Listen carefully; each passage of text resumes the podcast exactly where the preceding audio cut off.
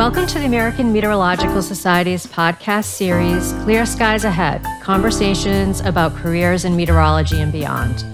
I'm Kelly Savoy, and I'm here with Rex Hurst Horner, and we'll be your hosts.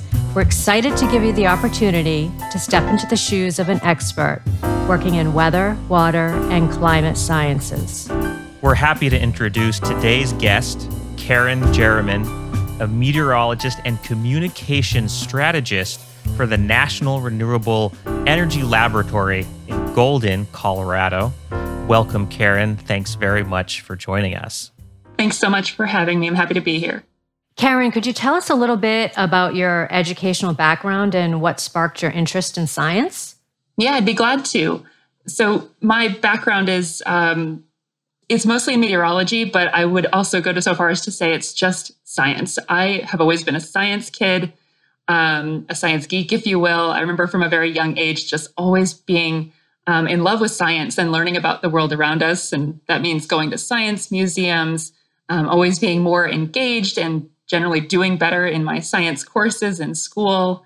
Um, growing up in New England, in Vermont, I think being in the weather and you know experiencing nor'easters and blizzards and things that shut down school was always fascinating to me and so that just sparked this natural interest as a kid um, no big event that really sparked my interest, which is surprising. I know a lot of meteorologists always have one big event that you know triggered their interest, but I think for me, it's just a general love of science um, and understanding the world around me that got me in, into science and weather. Um, I might say Twister probably, the movie Twister probably had a little influence on my life because it was around that time. And I thought, wow, that's really cool. You know, it was like seeing these huge storms and, and tornadoes on TV in a entertaining way, and it probably triggered something. Whether or not I want to admit that, um, I'm not sure if I want to uh, be in that group. But I think there's a lot of us that probably had Twister as a small influence in our life there. And um, you know, it was around that time that I was deciding on college and where to go and what to study. And to be honest, I was totally split between two very different focuses. I was torn if I wanted to go into meteorology or interior design and decorating. So um, clearly, I think I've always been split by my creative side and my scientific side, and opted to go with the scientific side and chose Lyndon State College, which is a small school in the northeast corner of Vermont. Um, great school for both meteorology and also broadcasting, because I knew I wanted to pursue that side of meteorology. So uh, went to Lyndon and got my degree there. Well, that's wonderful that you had a school in your home state that had a, a good program for for meteorology how long has that program been around and what was particularly rich and fulfilling about going to school at Lyndon State? You know, I'm not sure the entire history or how long the school has been around. I probably should know that, but um, I know that the the program is just very well renowned for for a small school. It creates some really excellent coursework and students um, that come out of that school because it's a smaller school. You know, it's not one of those huge universities. You really get kind of a smaller school experience, which I really personally enjoyed. Being from a smaller town in Vermont, it was just more comfortable than one of the larger universities. And so that really enabled more of a, a closer interaction with my professors. And I think because of that, um, students succeed and they really get the attention they need to pass their coursework and um, get the extra help if they need it. And so I found that really um, really great about going to Lyndon, which has since gone through a name change. It's now called Northern Vermont University for current day. So those schools have um, they actually have studios, and so schools that have broadcast meteorology concentration, you're you were able to actually do weather weathercasts on air, and they had their own school um, station. Is that right? Yes, exactly. And it wasn't just broadcast within the school. This was actually a community television station called News 7 um, at the college. And so students get, you know, real life experience to be live on television and um, do forecasts or do um, journalism. Oh, that's, that's really a whole, cool. you know, it's a whole television station, right? So we produced daily newscasts and then um, I think what we called news breaks. So just little cut ins, if you will, earlier in the day. And so you might start with the little cut ins and news breaks as a sophomore or junior. And then when you become a senior, you, know, you build up to those evening newscasts and um, totally nerve wracking for a student and just a really great way to shake off the cobwebs early on in your experience. And um, gosh, just an invaluable opportunity to be able to do that um, we had a pretty small graduating class, you know, a handful, less than, I think it was less than 10 graduating seniors in meteorology. So we would basically rotate out like once a week, you get your your evening hit and you're thinking about it for days ahead of time. I just remember being so nervous. Three, four days ahead, I was already thinking about what I would say on the air. And so, um, you know, by the time graduation came around, it was much more comfortable and you felt comfortable in front of a camera. You knew what live television was like. And um, again, just really an invaluable experience to, to get me into broadcasting. And you had a resume tape. I did. That is really important going into broadcast, being a student. I mean, that's a leg up to already have a reel to share with potential employers. So part of the college experience is is internships, is finding is mentors, um, other opportunities. As you said in, in Vermont, there's a lot of active weather. There's ski areas that are affected by snow, et cetera. What opportunities did you pursue while you were in school or even earlier in high school that you felt were related to securing a job or just gaining experience in in your profession that you're really interested in of meteorology? Sure. So there you know i've always kind of been a performer i guess you could say. I've been involved in theater and filmmaking and just performance for a good chunk of my life which we talk about that later. But um you know so i think because of that i kind of had this performance niche and knew that broadcasting was probably my best track of choice um, pursuing meteorology. Um, I didn't, you know, as outside of personal hobbies and, uh, you know, doing plays and such and getting that performance practice, I really was focused on meteorology and learning the science while I was in college. So taking the bachelor's degree, of course, was the, the right approach to get the training and get the knowledge that I need. But then getting internships and opportunities along the way helped me get more more hands-on experience. So um, News Seven, like we talked about the college TV station, that was great experience to to work the broadcast side. But then when it came time to choosing internships, I actually wanted to kind of open up my eyes a little bit to other opportunities in case I was, you know, in case I had horse blinders on that I, I wanted to go into broadcasting only. So I actually chose internships that were not in the broadcast field to test the waters to see what else was out there. So I um, I ended up getting an internship with the Utah Department of Transportation, and um, through that I was working on their road weather instrumentation. So basically measuring um, the local conditions meteorologically. It's built right into the road, so they can do things like see the road temperature, which informs the um, the crews going out and treating the roadways potentially pre-storm things like that. So it was really an awesome opportunity, really hands-on opportunity to work with equipment and, and work with those in situ measurements across the state. And it was driving Utah, which of course was really gorgeous as well, and um, quality control of the data. So that was a really different opportunity than um, the broadcast world, which I you know was knew I was pursuing. But just to see um, a different way to use meteorology in a career path was was really great.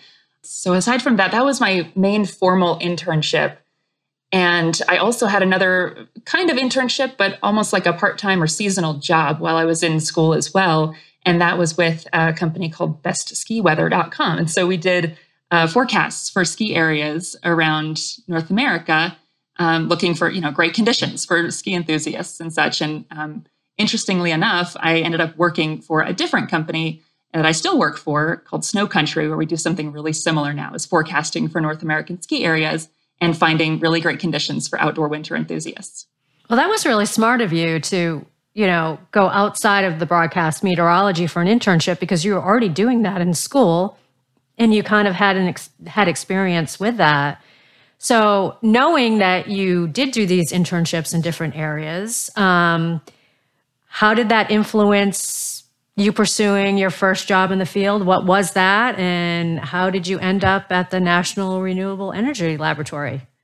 Yeah, so it's a long, windy career path, it seems like at this point. Um, but I definitely knew broadcast was my thing because of my um, passion for kind of blending performance and science. It just seemed like a natural marriage. And so I did decide to pursue broadcast. Plus, it's fun. I mean, broadcast is a really cool way to, to do meteorology. Um, it's very creative it is um, it's very physical i guess is a good way to put it you know you get to use your body you get to be on tv and and present the weather and tell people what's going on so it's just really testing all parts of the brain to do broadcasting so i really enjoyed that Um, my first job out of college didn't come right away. I uh, briefly had a stint at the, the local golf course working at the uh, food and beverage cart. That was my summer after graduation, which, you know, was a cool opportunity, but not quite in the field I was I was shooting for. Quick side note, I, I actually ended up meeting at the time and still one of the network meteorologists i won't name names but one of the network meteorologists actually came to the golf course and was golfing that day and i totally took the opportunity to say hey i just graduated from you know meteorology and i'm going to be a meteorologist too so that was funny but um, yeah, I was a little bit starstruck, but it also kind of like motivated me to say, I need, you know, I got to get a broadcast job. This is cool. So I did finally land my first broadcast job in Vermont as well, in uh, at a local station in Burlington, Vermont. Um, I worked at the local ABC and Fox affiliate, Local 22 and Local 44, and started as the weekend meteorologist and weekday environmental reporter, which is often the case. Uh, you know, for broadcasters, you might start on a weekend shift. It's kind of the entry level got my feet wet, learned all the the tricks of the trade of journalism, and you know really just learned a lot in that first two years. Um, getting into the community was awesome. Seeing it even more than you know growing up there, you kind of become blind to the great activities, events, and people, and, and all the things that go on in a community. But um, through the the journalistic side, I was able to get out to events and, and meet many more folks and really understand Vermont in upstate New York and New Hampshire. That was the viewing area really thoroughly. So that was great.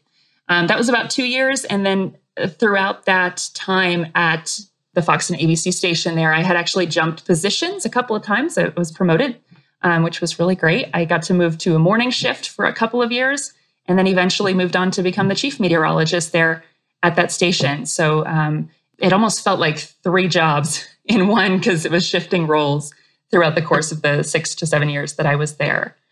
Gosh, you know, again, great learning experience throughout the way, just even understanding New England weather more. That's such a hard area to forecast. Worked through, you know, what was Hurricane Irene as it came through Vermont. It just devastated Vermont. And so that was just really a humbling experience as a forecaster, as a, as a new chief meteorologist. And um, actually, I think I was mornings at the time, but you know, kind of a, a lead and understanding the weather in that area was a very humbling experience to go through um, Irene and see the devastation across Vermont and New Hampshire and New York. It was just um, a really incredible experience to, to learn from and grow from. And believe it or not, I think that experience with Irene actually triggered my next move. I, I went down to West Palm Beach, Florida, um, moved to another station to kind of stretch the forecasting skills and get some more tropical meteorology in there. So I went to um, WPEC in West Palm Beach, working with some really awesome local legends there. Had been in the business for years. And so, again, growth experience, learning experience. Went through yet another tropical system there, Hurricane Matthew in 2016. So, wow, what an experience to live and work yet another tropical system um, in Florida. And, uh, you know, plus the understanding tropical weather was, was a very different experience. Um, at that station at, at WPEC, we did forecasts for a national entity called Weather Nation as well. It was kind of our digital or dot two channel. So we were doing forecasts for this um, this entity called Weather Nation, and we provide updated hits throughout the day. And believe it or not, that's actually where I jumped next. Was um, Weather Nation was my uh, my third job in television. The news director had reached out and, and had seen my work on the air and and said, "Would you would you like to come work for us?" And I thought that was really great to know that we were were reaching not only people but reaching the next job opportunity, reaching the news director. And um, they invited me to come and work as kind of a hybrid role, some on air, but um, more of an off camera and managerial role at Weather Nation. And that's what I did from 2017 to 2019 was the director of weather operations position there. So it was an off camera role. It was more of a coordinator role and seeing through our coverage on uh, you know live and digital television and it was again just i mean gosh that threw me out of my comfort zone because it was no longer me presenting but it was helping our entire team present the weather not only locally but across the whole country and the caribbean. So now you're dealing with all types of weather all types of um, disasters as well. We covered everything from fires to hurricanes to snowstorms ice storms flooding you name it. Even volcanoes throw that in there.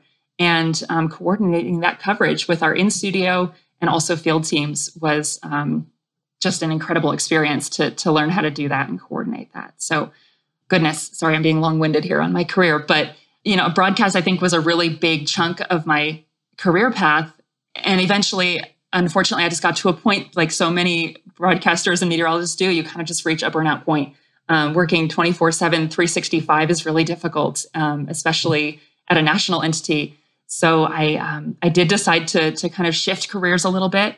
I knew I loved science. I knew I wanted to stay in science, um, but I needed to kind of take a break from the round the clock broadcast cycle. And so I, was lucky enough to have an interview and eventually land my role at the National Renewable Energy Laboratory, where now I work as a communication strategist. So it's still communicating science, but much more than just meteorology. I'm learning so many more types of science and um, and just uh, new ways to communicate other than just um, the broadcasting realm. So I will stop there. But goodness, that was a long track. Well, thank you for the uh, a very thorough journey through your your broadcasting history. I think you answered some of the questions I had on my mind as you went through it about how you would characterize going from on camera to off camera and and kind of the the feeling of being um, 24 7 nationally and and all the changes between those different positions. So, um, how does the National Renewable Energy Laboratory fit into the National Science Federal Science Mission overall? What's their niche? Obviously, it's in the name to an extent. Tell us what some of their activities are and, and then how you communicate those activities and who you communicate them with in a typical day on the job or in your work life. Sure. So I, I started at, at NREL in 2019, so I'm still learning all the ways. So forgive me, I'm just going to read the mission directly. But um, the mission of the National Renewable Energy Laboratory is to advance the science and engineering of energy efficiency, sustainable transportation, and renewable power technologies, and provides the knowledge to integrate and optimize energy systems. Um, my role with the lab is with a certain program. So there's there's a lot of work and a lot of research going on across the lab. So we kind of have niches in the communications department, which is huge, by the way. I think over 100 or so in the communications department alone. Wow. Yeah, it's huge. So my role is um, within a program called the State, Local, and Tribal Program. Um, really excellent work going on by um, several researchers. And in this program, the work, um, NREL works with local jurisdictions to support the development of efficient, affordable, um, equitable and resilient energy systems that address local energy and infrastructure challenges. So um, to to communicate that, it, it, really depends on a day to day basis. Um, the the program has a wide reaching breadth of, of research going on and different projects. And so my day to day is typically talking with all of those different, you know, the, the points of contact for each project going on and talking strategically about you know how are we going to communicate this be it you know developing their, their technical reports and those you know those papers or it might be developing website might be developing conference material um, videos which, which is one of my favorite things to do is the video and kind of creative side. It's probably my, my broadcaster coming out in me there. And so every day is a little bit different. You know it might be talking with each um, project group and project team and developing those plans of how we're going to get the word out about this research. So every day is a little bit different. Well, it's great that you still get to, you know, do video and and you know, get that out of your system because I was going to say you probably do miss being on air. You know, you miss that sometimes even though, you know, it was a tough work-life balance, you now at least get to have a little bit of that in in your role now. Yeah, absolutely. I mean, it, it was totally a transition to go from an you know an on camera role, television all the time, and and now I get the work life balance. It's kind of weird to shut off my computer at five o'clock and say I'm done. What? what is that like?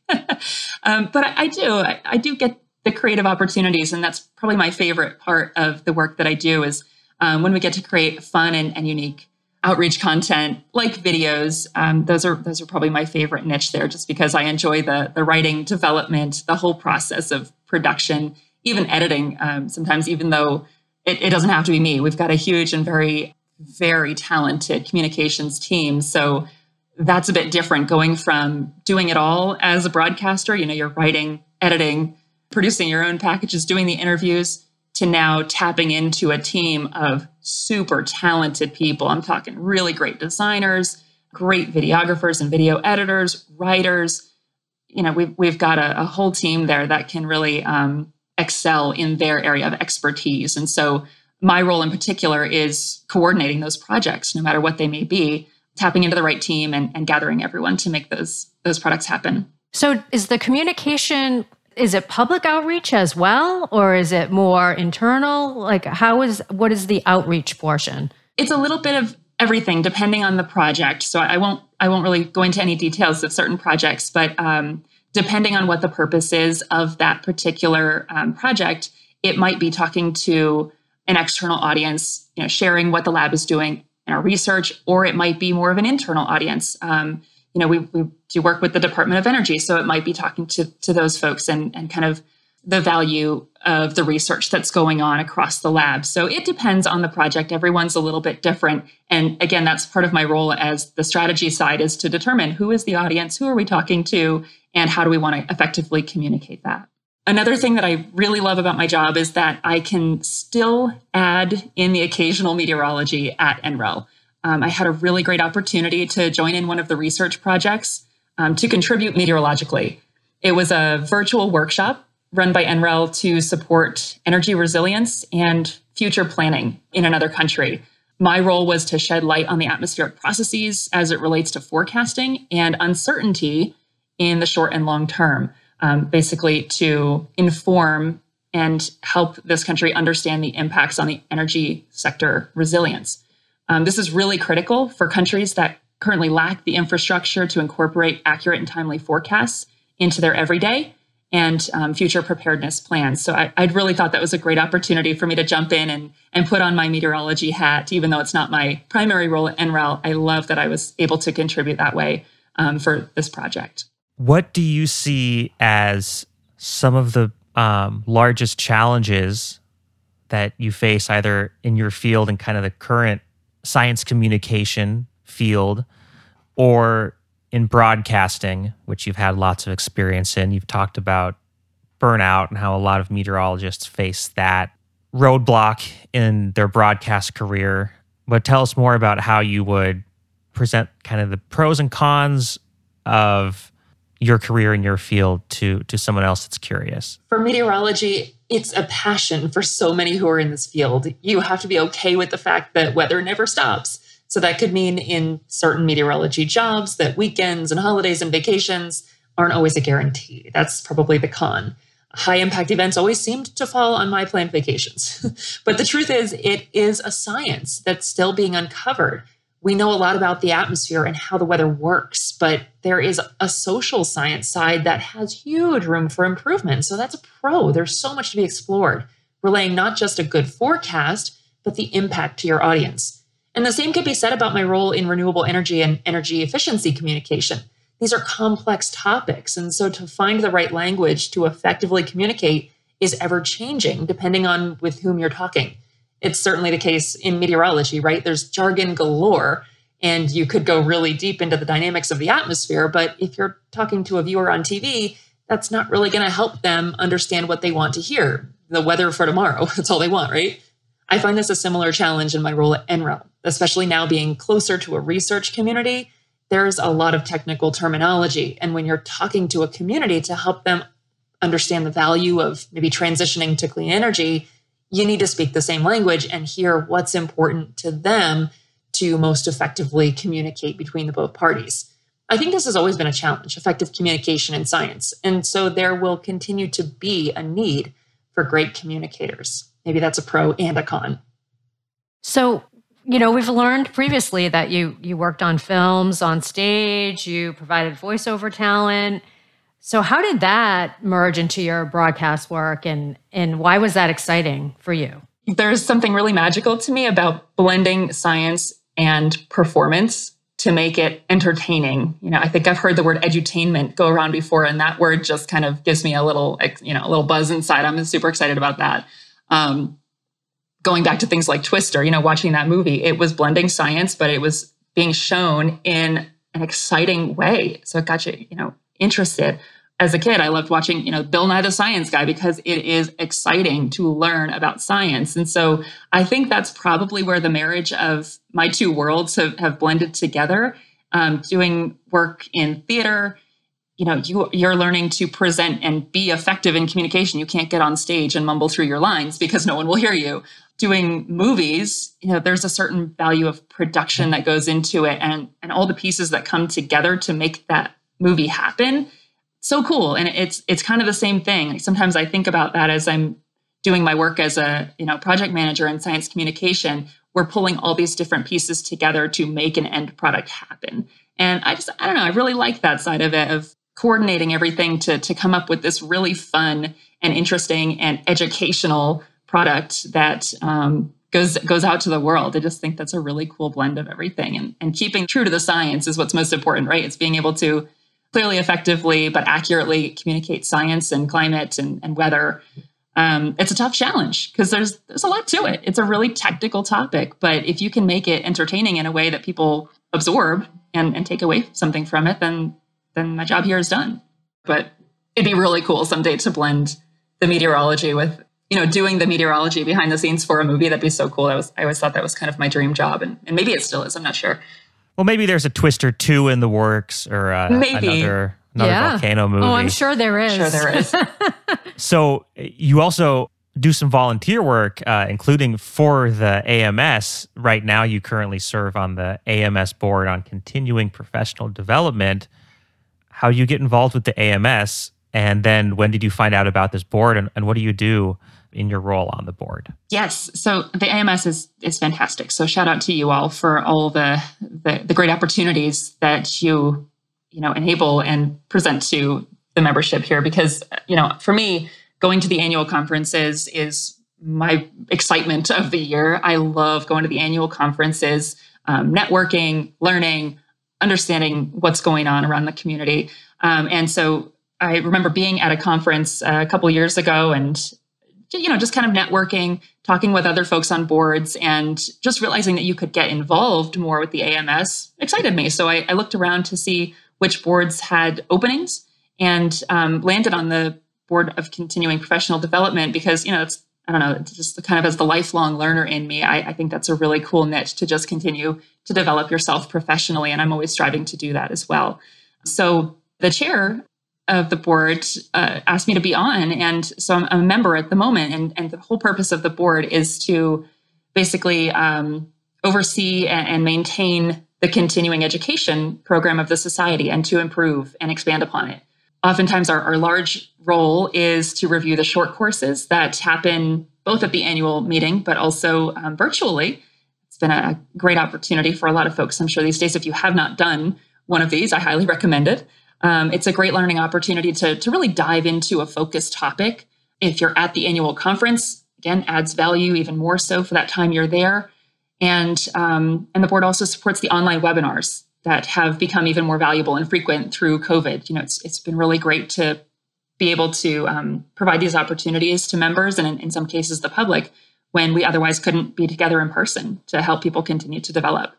I look forward to continuing on the board, and, and it is worth noting, I believe we're looking for a couple of members, um, including a student role in early 2022, I believe. So if you're interested, get involved. And I noticed that you've done um, a lot more social media posts um, recently through the board. So that's that's excellent way to get the information out to the membership as well. Yes, yes, we kickstarted a Twitter account because Weather Twitter is just oh so active, so we had to get involved. You can follow the board on Twitter at AMS underscore BCPD if you're interested.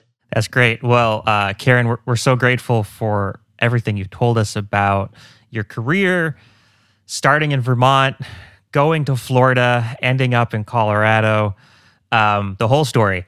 However, before you go, uh, we always like to ask our guests a non meteorological question before we end the show.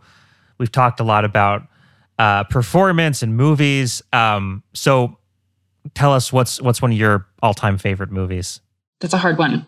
What's my favorite breath of air? you know, there's so many great movies. Um, but I did think about this question, so I'm not fumbling over my thoughts here. Jurassic Park is such a great movie. Um, it it actually there's a reason behind it. Not only is it an awesome you know cinematic feat for um, its time, but it it really did play a role in you know, kind of that that passion for production that I've always had. Um, I remember watching the making of that movie with my brother and sister when we were young, just over and over and over again, and, and learning how the movie was made, everything from the animatronics to the computer generated imagery, and and just making that whole movie was such an incredible feat for um, for its time when it came out in 1993, I think. I remember going to the movie theater and seeing this at I won't I won't say what age, but a really young age, and even you know the movie theater folks were like, "She's too young to be here," you know. I don't think she should be in this film. She's too young for this. But I, I just remember being inspired watching it. Fun fact: there's a weather reference in there too. The tropical storm that was part of the storyline. It was also a real hurricane that hit during filming. It was Iniki in 1992 that hit Hawaii um, while they were filming Jurassic Park. And I believe there's some real footage, a little bit of the storm that made it into the movie. And the coolest part is just recently in July, I, I got the opportunity to see Jurassic Park at the Red Rocks Amphitheater, which, if you're familiar with that in Colorado, it's a really epic music venue, like really epic music venue, outdoor space, has this incredible sound. So I went to see Jurassic Park recently at that venue, and it was, you know, just made me fall in love with it all over again. Oh my God, that sounds so awesome. And and I have to say, I, I saw that when I was, you know, not super young, but that part where the Tyrannosaurus Rex tries to get the kids in the Jeep, I'm like terrified of that part. I still like freak out every time that scene comes on, but it was such a great movie and it still holds up. It really does. Absolutely. Yeah, it's one of the faves for sure. Yeah, I actually watched it myself i think about two weekends ago i watch it about once a year it's it's one of my all-time favorites i you know life finds a way is the classic quote from i think ian malcolm who's the the scientist um, mathematician guy and it's it's wonderful how like intimate and immediate all of the and like sensory it is and then you, you look at some of the later more CGI heavy endeavors into the Jurassic Park franchise, and it it doesn't have the same feeling compared to that. What, like you said, the way they produced that original film, how much they really put the actors in this real life environment is uh, is stunning. So um, definitely a movie um, to go down in history as a classic. Absolutely, one of my faves forever. Well, thanks so much for joining us, Karen, and sharing your work experiences with us. We really appreciate it. Thank you so much for having me. This was a blast. Well, that's our show for today. Please join us next time, rain or shine. Clear Skies Ahead Conversations about Careers in Meteorology and Beyond is a podcast by the American Meteorological Society. Our show is produced by Brandon Kroos and edited by Peter Trepke. Our theme music is composed and performed by Steve Savoy, and the show is hosted by Rex Horner and Kelly Savoy. You can learn more about the show online at www.ametsoc.org slash clear skies and can contact us at skypodcast at ametsoc.org if you have any feedback or if you would like to become a future guest.